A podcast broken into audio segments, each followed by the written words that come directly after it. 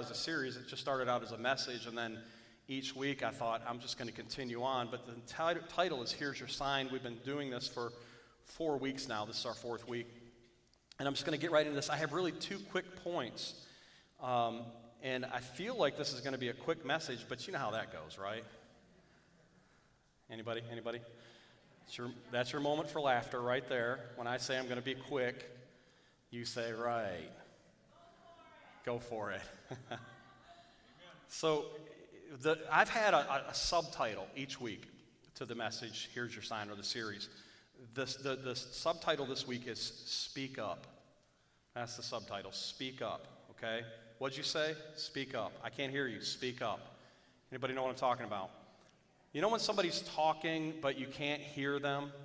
Have you ever uh, been talking to someone and they were talking and you couldn't hear what they were saying and you said, What'd you say? Speak up, and they kept the same volume? Anybody want to? I'm like, uh,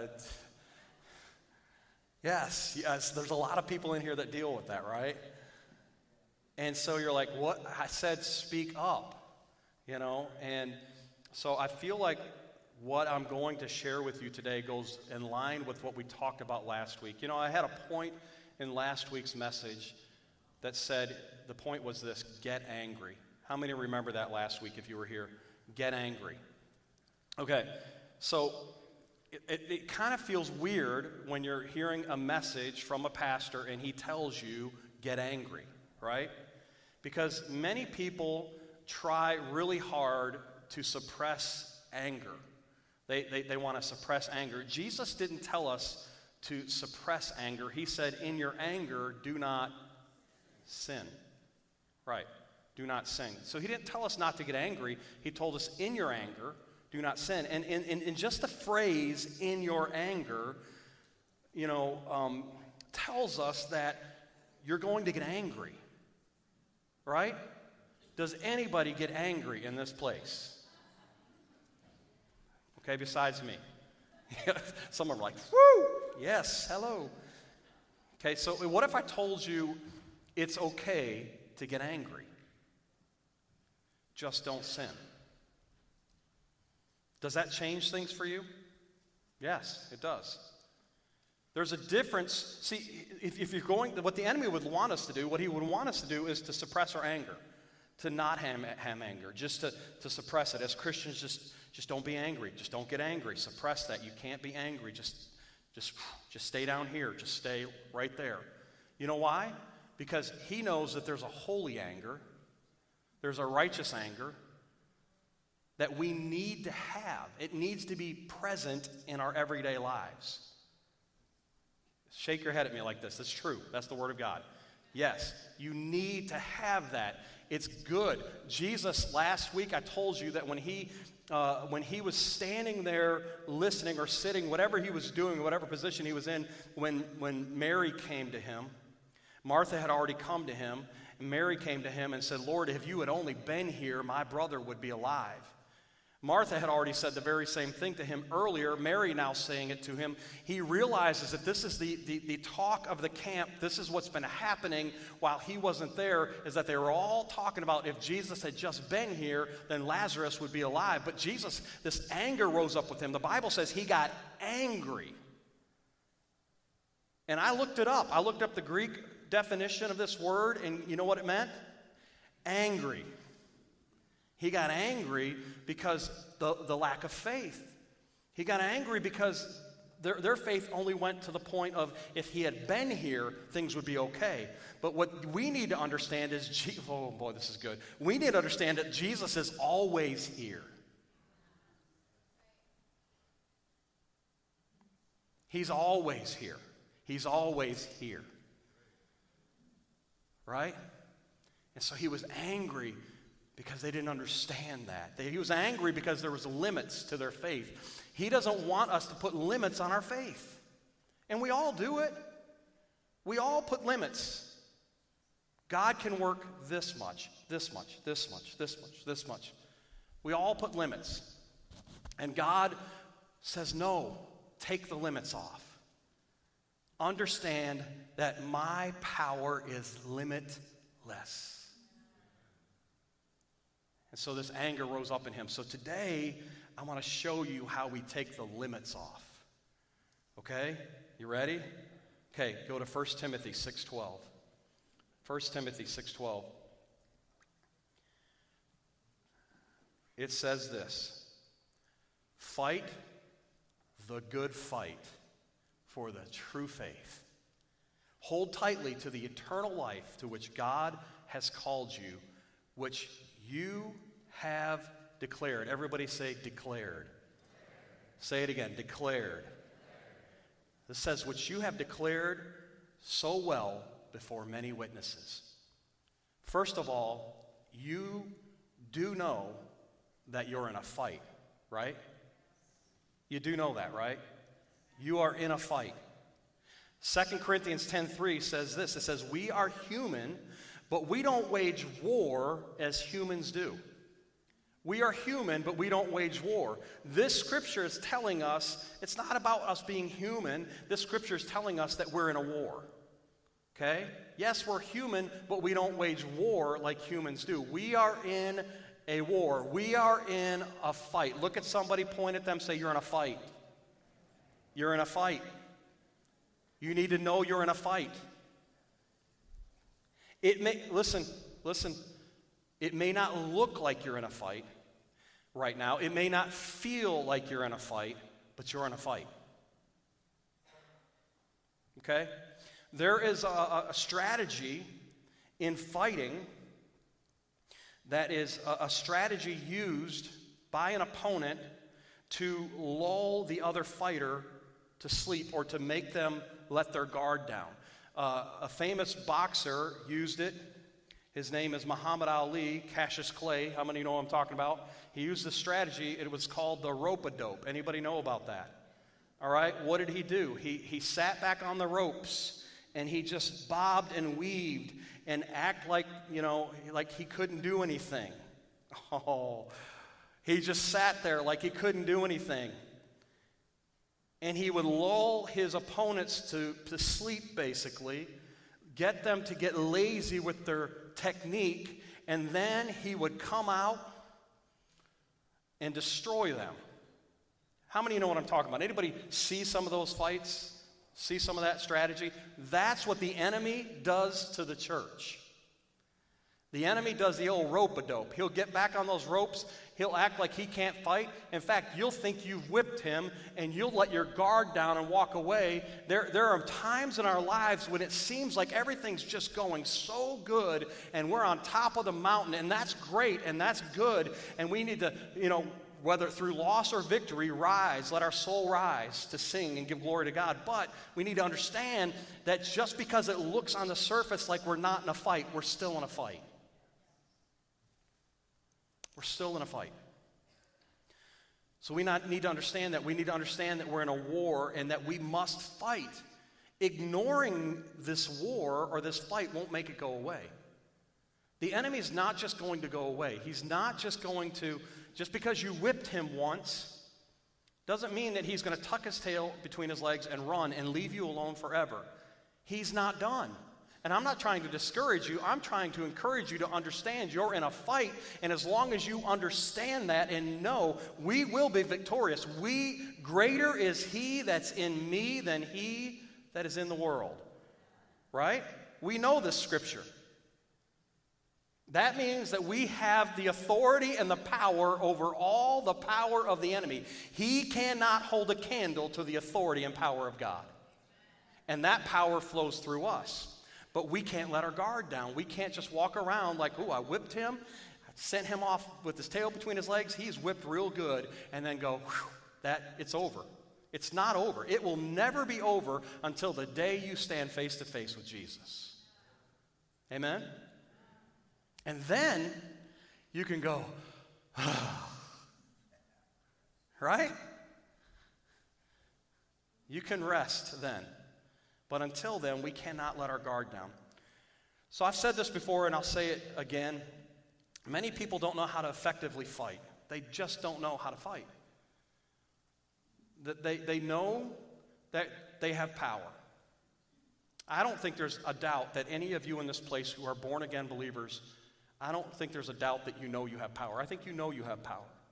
I think you understand that that power comes from the Lord God Most High, that it is in you, He is in you.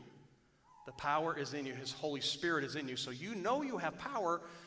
Most people know that. Most Christians know that. The thing is that they don't understand how to effectively fight. So they either ignore the war or they're constantly getting beat up by the enemy and feeling defeated. So I'm going to give you two points of how to fight. Here is how you take the limits off your faith. This is how you fight. Point number one you got to capture thoughts. This is it. This is step one. You have to capture thoughts. I've said this to you, you know it. There's so many well written books out there. Joyce Myers is one of the best. She's written a couple books. Where is the battle? In your mind. The battle is in your mind. That's where the battle begins, and that's where you can end it. Okay? You can end it there. 2 Corinthians 10 5 and 6 says this We destroy arguments. Watch this, it's going to be up on the screen. We destroy, destroy arguments and every lofty opinion. I put this, this in there. Lofty opinion actually means citadels of argumentations or fortresses of reasonings. Okay? I looked it up. Lofty opinion actually means citadels of argumentations or fortresses of reasonings. Now, this is important.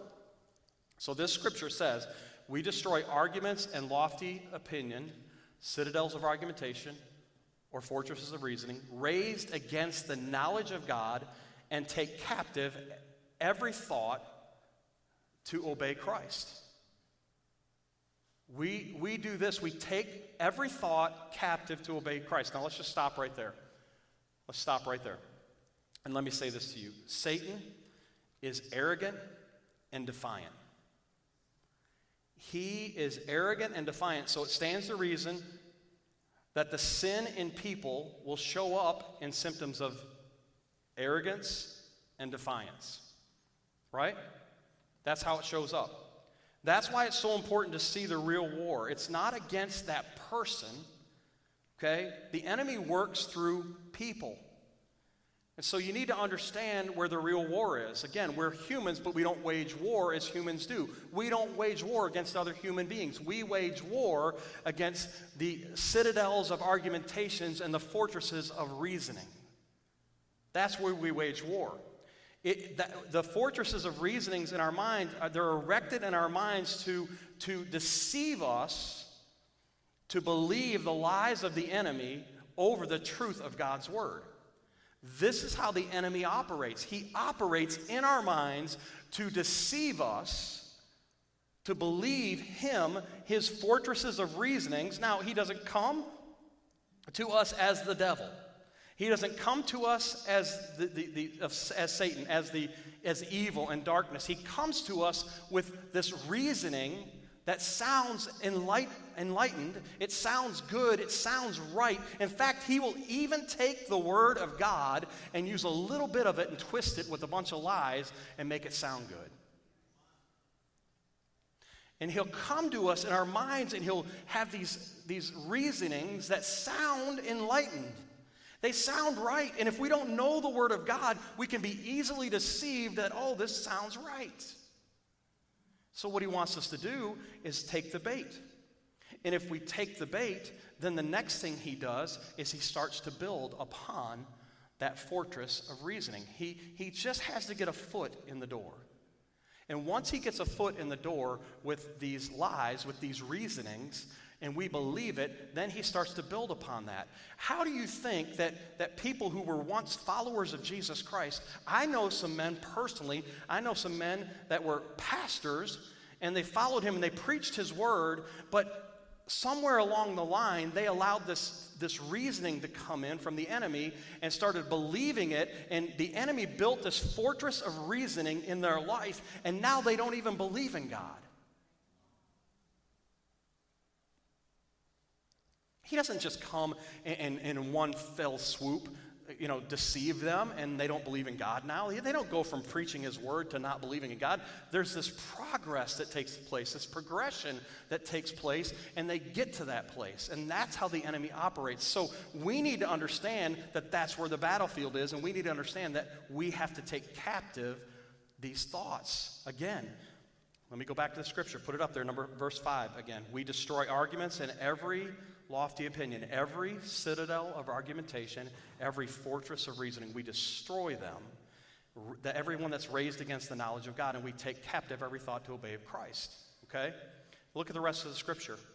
Verse 6 being ready to punish every disobedience when your obedience is complete. See, the problem is we see thoughts as these nagging little pests that are flying around our heads.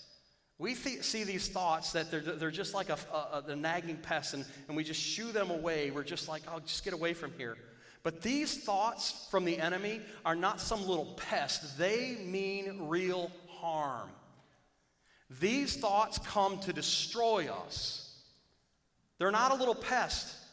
You can't just swat at them like, like they're, they're going to go away from you. They're coming to destroy you. So you have to grab these thoughts.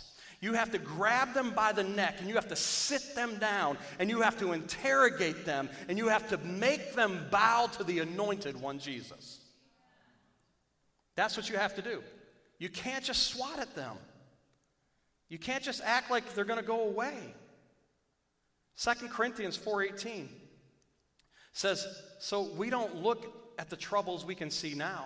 Rather, we fix our gaze on the things that cannot be seen. For the things we see now will soon be gone, but the things we cannot see will last forever." These thoughts from the enemy are to distract us from forever. These thoughts from the enemy are to distract us from seeing the things that will last forever. He wants us to focus on the here and the now. He, see, this is why the enemy de- deceives us so many times in troubles and trials. He comes in those difficult situations to deceive us, to get our eyes focused on what's happening around us, the temporary things the things that will soon be gone. Anybody have any trial in their life right now? Raise your hand. Any trial, any trouble right now. Okay. Hands all over the building. So, right now, in those trials and those troubles, what he wants you to see is he wants you to see the temporary things.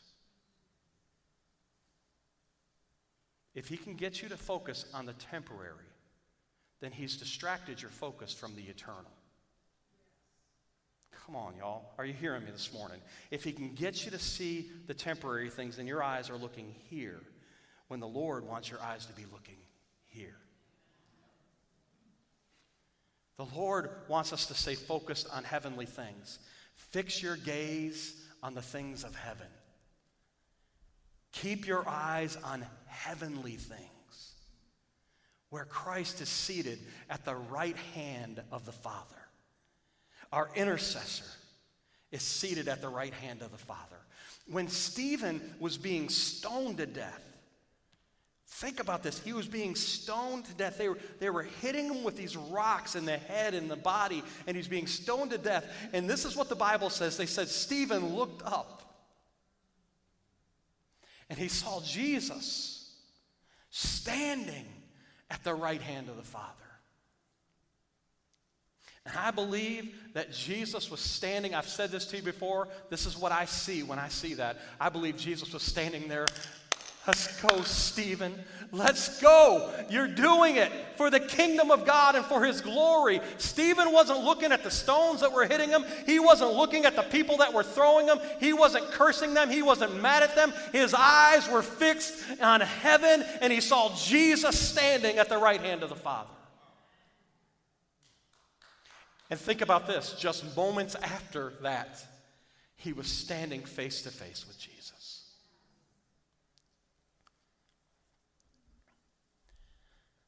This is why men, I'll tell you this, men, it's good, just the men, I'm going to talk to the men for a minute. Men, it's good when you turn away from that picture of that woman, but that's not enough just to turn away. It's not enough. Turning away from the picture is good, but that's like just swatting at the nagging pest, at the nagging thoughts. Have you ever had a fly just bug the mess out of you? Anybody, you know, it's like that time of the year where the flies, they know their season's ended. and they get worse at the end of the season. Anybody know what I'm talking about? We got a few around here. We, we've got pastures on both sides, cows and hay. All right? We got flies in this building. In fact, I just told Matt this morning it's time to fog again. It's time to kill all these flies. They know that their season is, is getting near, and I believe this happens with the enemy. He knows, oh, listen to this. He knows when you understand the truth and you know the truth. He knows when you're this close to getting it. He's terrified that you're going to get a hold of this truth that I'm teaching you today. He's terrified. If you get a hold of this truth and you understand it, he's terrified because he knows that you will squash him like the bug that he is. So at the end of this, you know, those flies, man, they, you ever have them just bug you and they're landing on you, you know, and you swat them like this? And that fly, what, what happens? Paul, you swat that fly, what happens? It comes right back. And, and I think right back to the same spot it was just a moment ago, just to mess with you. And you swat it again and it goes.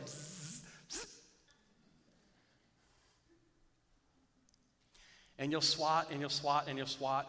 And that fly will keep doing it. Just like, have you ever seen a horse or an animal that has flies all over its back? Like a horse, and that tail just keeps doing this. And those flies, they go whoop, whoop, whoop, whoop, right? They're like, they know what's coming. They know that, the, listen, they know that we don't mean business.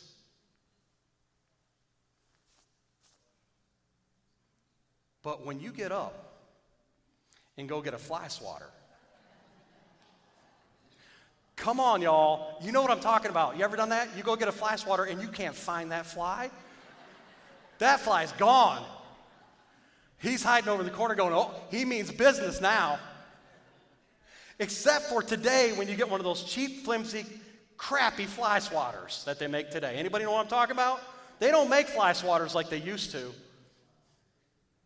I'm telling you, we bought a couple. Tammy, isn't it right? We bought a couple here at the, because we got flies everywhere. We bought some. I'm like, where did we get these? I'm going to say it again crappy fly swatters. Because they're bad. Like, give me the real thing. I want steel. I want some plastic cheap thing. You go to swat it, and that thing goes. It's like giving the fly a warning. Here I come. Fly goes, Well, when's that going to get here? Back in the day, man, they made those fly swatters like. And then, I, I, know I'm getting off track, but it's funny. Did you ever see those Bug-A-Salt guns? I bought me one of those. Those things are awesome. That fly goes like a million pieces. They're great, but the problem is you get salt everywhere and bug guts everywhere too. They're amazing. If you don't care about what everything looks like, Bug-A-Salt. Well, the enemy is the same way.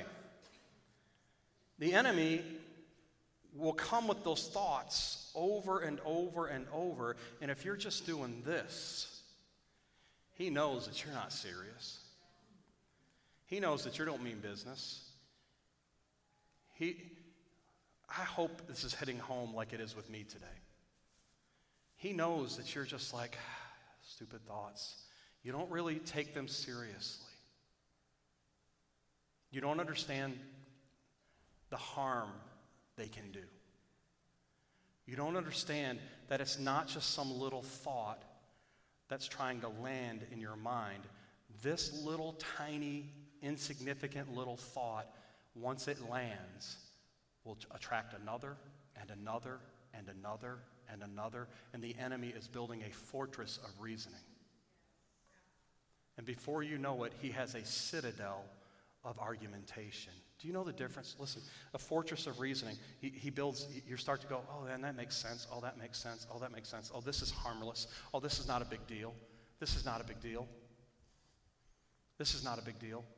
And then before you know it, you have a citadel of argumentation. In other words, you'll start to argue that your sin is okay. Oh, come on, y'all. You'll start to argue that it's okay. Have you ever talked to somebody that justified their sin, minimized it, and act like it was no big deal?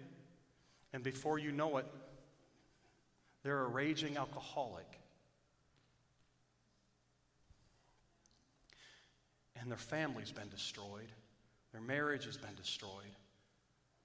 They've put an imprint on their children that unless something breaks, unless they break it by the power of Almighty God, it will last generations. All because they let these reasonings come in and didn't do business with them, didn't mean business. So now, instead of just swatting at these thoughts, you need to get serious. See, God gave us something. and it's not some crappy fly swatter. He gave us a sword. Amen? So I got the sword today. I think this is really cool because if you look over here at this painting that Melissa did this morning, take a look at this. She had no idea what I was preaching about today or what I was going to use. Don't tell me the Holy Spirit doesn't orchestrate all of this. Amen? Now, this can mean a lot of things to you, but I see that big old sword right there. And a lot of things, you see the flag and you see the cross and everything. So, you know, take that for what you will. I know somebody's going to snatch that painting up today. I've got to put this somewhere. I'm going to put it right here. I want you to see this the rest of the message today. But the Lord gave us a sword. It's called the sword of the Spirit. Now, here's the thing you're given the sword when you make an agreement to follow Jesus. He gives you a sword. He is the sword, He is the Word of God. So, you got a sword. Isn't it interesting just like having a fly swatter that sits over on the shelf and we know where it's at, we'll sit there and anybody know what I'm talking about? We'll sit there and we'll swat at these flies to get them to go away, and we won't get up and go get the fly swatter and just deal with it. Is it just me that does that? It, man, I feel real lazy right now. Is it just me, or is any of you do the same? All right, thank you, thank you, thank you, thank you, thank you. You know what I'm saying? And it's not until they just get annoying or one of them flies bite you that you get up off your lazy butt and go get that fly swatter. And I'm saying you because I know I do it all the time. And here we are, thought after thought after thought after thought from the enemy. And we're just swatting at them, swatting at them, swatting at them. Men, I'm going to go back to you. you why am I doing this? Because do you know the, the statistic says that 90% of men in the church deal with some form of pornography issue and you'll look at a picture and you go, okay, that's, or you'll see something and you'll have a thought. I'm not saying you have a raging pornography issue. I'm saying, listen, the enemy is going to come at you. He's going to come at you and he's going to he's going to put things in front of your face. If he knows that there's an opening there if he knows that you don't mean business then he's going to come at you men and he's going to put these pictures there pictures there. My goodness you can't look at anything anymore. You can't watch tv you can't get on social media. You can't get on youtube. You can't get on nothing. You can't even watch a football game like we're going to do this afternoon when the lions beat the chargers. Woo But you can't even watch that without you're going to see something, men. Women too. I'm dealing with the men right now. You're going to see something, and it's good to turn away, change the channel, mute it, do whatever you need to do. Get up. Okay, you're going to watch the game, but you don't have to watch those commercials. It's good to turn away. But if you're just turning away, it's like you're swatting at the flies, and there comes a point when you need to pull out the sword. Don't wait for the second or third or fourth time for that thought to come. Pull the sword out right away. Deal with the enemy right away. He's not just some nagging little pest. These thoughts aren't just going to go away. He's going to keep bringing them over and over and over again until you deal with it. Okay, so that's point number two. Point number two is speak the word out loud. I've said this to you for years. I know you've heard this point, but I'm going to quickly go through this. Speak the word out loud. Proverbs 18:21 says this: "The tongue can bring life, can bring death or life. The tongue can bring death or life. Those who love to talk will reap the consequences. Look at somebody next to you and say, Words are powerful. Words are powerful. They are. But it's important to speak them out loud. You have to speak them out loud. Look at this for a moment. This scripture says, reap the consequences. Who reaps the consequences? Who reaps the consequences? Say it out loud. We do. Those who love to talk. Those who love to talk reaps the consequences. Who loves to talk? Anybody love to talk? Okay, just a few of you. Some more of you need to love to talk. Well, I'm quiet. I don't care. Those who love to talk reap the consequences. Now, some of you are going to say, yeah, but it says consequences, and consequences are always bad, right? No? There can be good consequences? Well, there can, yes. If you actually look at the scripture in a different version, okay, look at uh, that was the New Living Translation. Look at the English Standard Version. Death and life are in the power of the tongue, and those who love it will eat its fruits. Same scripture, okay? Those who love it will eat its fruits. Because when you see those who love to talk, those who love to speak, you're like, oh, wow, I guess I should be silent. No, you shouldn't. You should talk. It's just what you say that matters. What you say matters. Okay? So, fruit can be good or bad, right? You can have good fruit or bad fruit. Watch what Jesus says in Matthew 12 33. It says this watch. A tree is identified by its, say it, fruit. If a tree is good, its fruit will be good. If a tree is bad, its fruit will be bad. You brood of snakes. Now, why did he? Why did it go there? Why did it go there? He says a tree will be good or bad. Okay? right? If a tree is good, its fruit will be good. If it's bad, its fruit will be bad. You brood of snakes. Well, he's talking to the Pharisees and the Sadducees right now. And so he says, You brood of snakes, how could evil men like you, watch, speak what is good and right? He's talking about a tree, he's talking about its fruit, and then all of a sudden he says, How could you speak what is good and right? For whatever is in your heart determines what you say.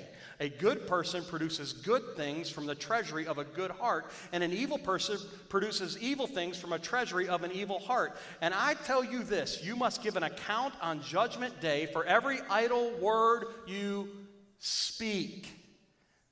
The words you say will either acquit you or condemn you. This right here shows us, proves to us, when Jesus is talking about a tree and its fruit, the tree is us and the fruit are the words. Okay? Look at somebody say, I'm a tree. Say it again, I'm a tree. And my words are fruit.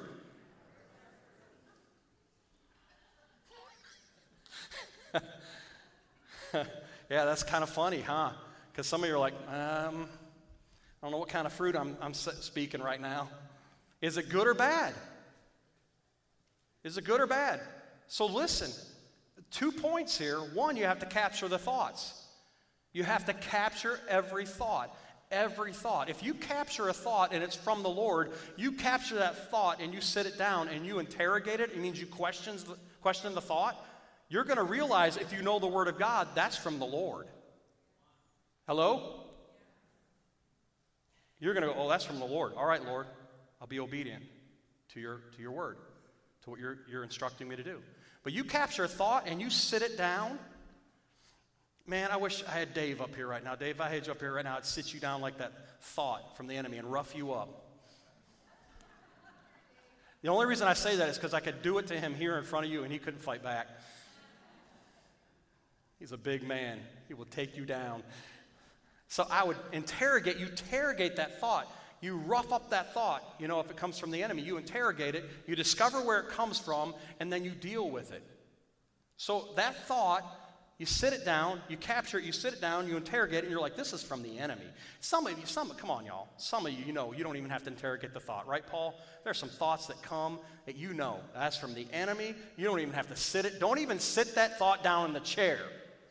Don't put the light on it. Don't do the whole good cop, bad cop with it. Don't even do it. That thought, you know, is from the enemy. You just Just like that. See how quick that was? That was pretty good, wasn't it? Huh? It's pretty good. This is a heavy sword. It's a Braveheart sword. You just take care of that thought right away. You know how you do it? Open up your mouth.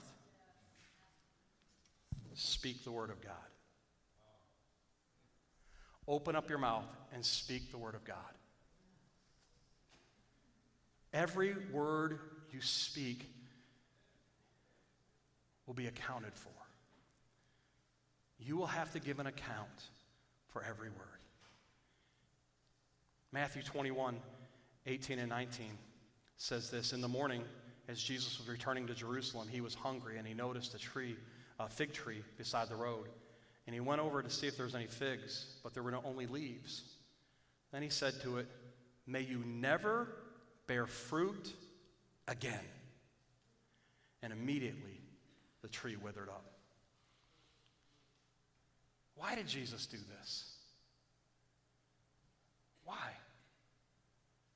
Well, there's several lessons we could learn from this tree, but at least three really good ones. But there's one that I want you to see today. And that's, the, that's this there's great power in our words. But did you ever think of this? Did you ever think that that tree was supposed to have fruit? Good fruit, bad fruit, something. It was supposed to have fruit. When a fig tree has leaves, it means there's supposed to be fruit on the tree. But it had no fruit, none. Not good, not bad, there was nothing. Could it be that Jesus was saying to us, You have the power of life in your tongue, you cannot be silent? You can't be silent. If fruit equals words and words equal fruit, then you can't be silent. Speak life. You have the power. He went to this tree to look for some fruit. He didn't find good fruit. He didn't find bad fruit. He found no fruit at all. So he said, May you never bear fruit again. And the tree immediately withered. I've said this to you before. Why did the tree wither up and die? Jesus didn't say wither and die. He didn't say that to the tree. Look it up. He said, May you never bear fruit again. The reason the tree withered up and died is because its purpose was taken away.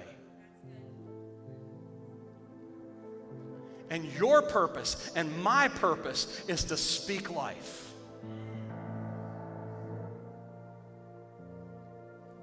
Open up your mouth and speak. Church, open up your mouth and speak. I said, I can't hear you. Speak up.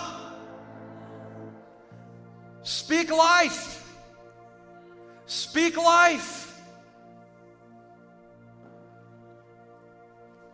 I'm going to tell you this the enemy is counting on our silence.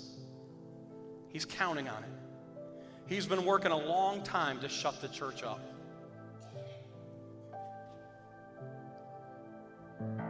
Revelation 3:15 Jesus said, "You're either hot you're neither hot nor cold. I wish you were one or the other. I wish you had, this is what he was saying, I wish you had good fruit or bad fruit. You're neither hot nor cold. You don't have good fruit. You don't have bad fruit. I wish you had one or the other. Why would Jesus say that? Why would he, why would he say that? I wish you were hot or cold. This is why. Because there's, there's millions and millions of people today sitting in church chairs and pews and whatever all over the world right now. This morning, at this moment, there are people sitting all over the United States in churches that have no fruit at all. They're not hot and they're not cold. There's no fruit. They don't speak at all. They try their best not to speak bad things, but they don't speak life thoughts are buzzing around their heads all the time. The enemy is, is erecting citadels of argumentation all the time, and they just sit there and allow him to do this in their lives. And it's time for us, the church of Jesus Christ, to stand up and speak life.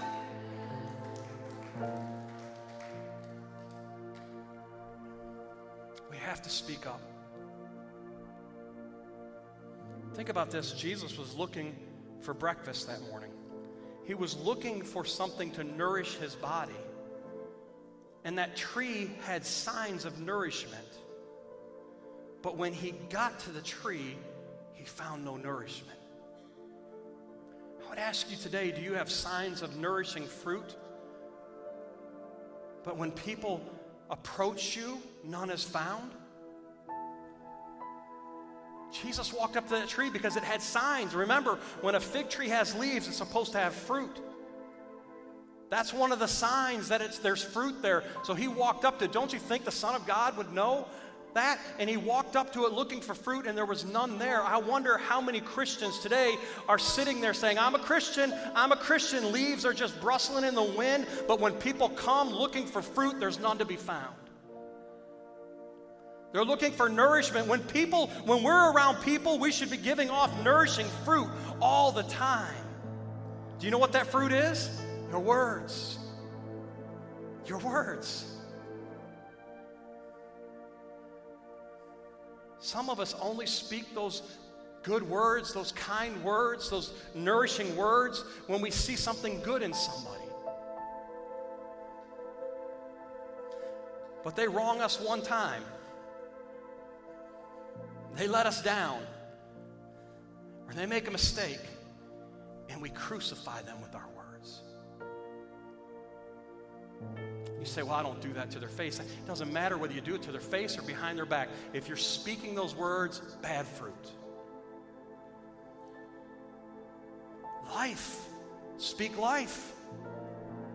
You cannot stand silently on the sidelines. You're in this thing. Look at somebody say, You're in this. You're in this. Whether you want to be or not, you're in it. You chose to be in it. On this side, right? You chose the cross. And when you chose to give your life to Jesus, you chose the sword. Amen? You chose the sword. You said, Give me my sword, Jesus. I'm ready to go to battle with you. So let me show you something. We're going to close this out. If you choose good fruit, how many today you're going to say, I'm choosing good fruit? Every time I'm choosing good fruit. That means you're going to pull the sword out. You're not going to just swat at those thoughts anymore. Say it. I'm not swatting at thoughts anymore. I'm, I'm doing business. I'm getting down to business with these thoughts, right? No more crappy fly swatters. I'm pulling out the sword and I'm going to do business the first time. The first time. Doesn't matter how long this has been going on in your life. Open your mouth and speak the word of God. And I suggest you start with this. I suggest you start with enemy. You can't have me any longer. You can't have my mind any longer. This is not a resting place for you and your thoughts. I take authority over you in the name of Jesus. I am a son or I am a daughter of the Most High God. And my mind belongs to Him. So I'm taking it back. And then start, speaking the Word of God. Men, I want you to learn something. I'm, I'm going to move on to this, what I'm about to show you, but and, and close this up. But I want you to learn something. Men, say this in fact, man, men, stand up right now. Man, if you're married, especially if you're married, but even if you're not, maybe you're going to get married, stand up.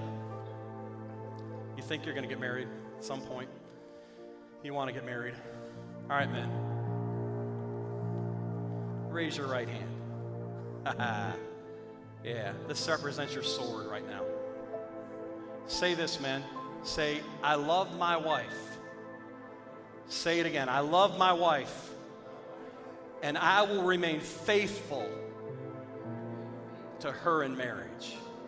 Say it again, raise your hand. I love my wife, and I will remain faithful to her in marriage. Do you know what you just quoted? You quoted a scripture from the Word of God just now.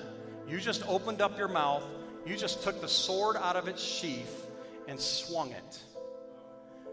Men, Keep standing. Men, the enemy is coming for your marriage. You may say, well, you may be standing here going, man, I don't have any marital problems. My marriage is great. That's great. I'm so glad that you're on the mountaintop. Let's stay there. Because he's coming for your marriage. He's coming after it. And all those little nagging thoughts that you think are just little flies flying around your head, they're not. That's the enemy trying to, to erect the citadel of argumentation. You think people that get married get married going into that? You think when they're saying their vows, they're going, while they're saying their vows under their breath, they're going, this isn't going to last. Can't wait to divorce her in 10 years. Nobody does that. Did any of you men do that when you're standing up there? No, you're looking at her like, oh, she's amazing. I can't believe she picked me.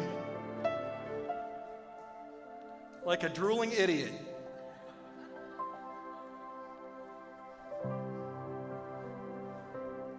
No. What happened was the enemy started thought upon thought upon thought, temptation upon temptation upon temptation until he had this fortress built. Before you know it, I don't love her. Why did I even marry her? She's no fun to be around. She's not exciting. She doesn't take care of herself.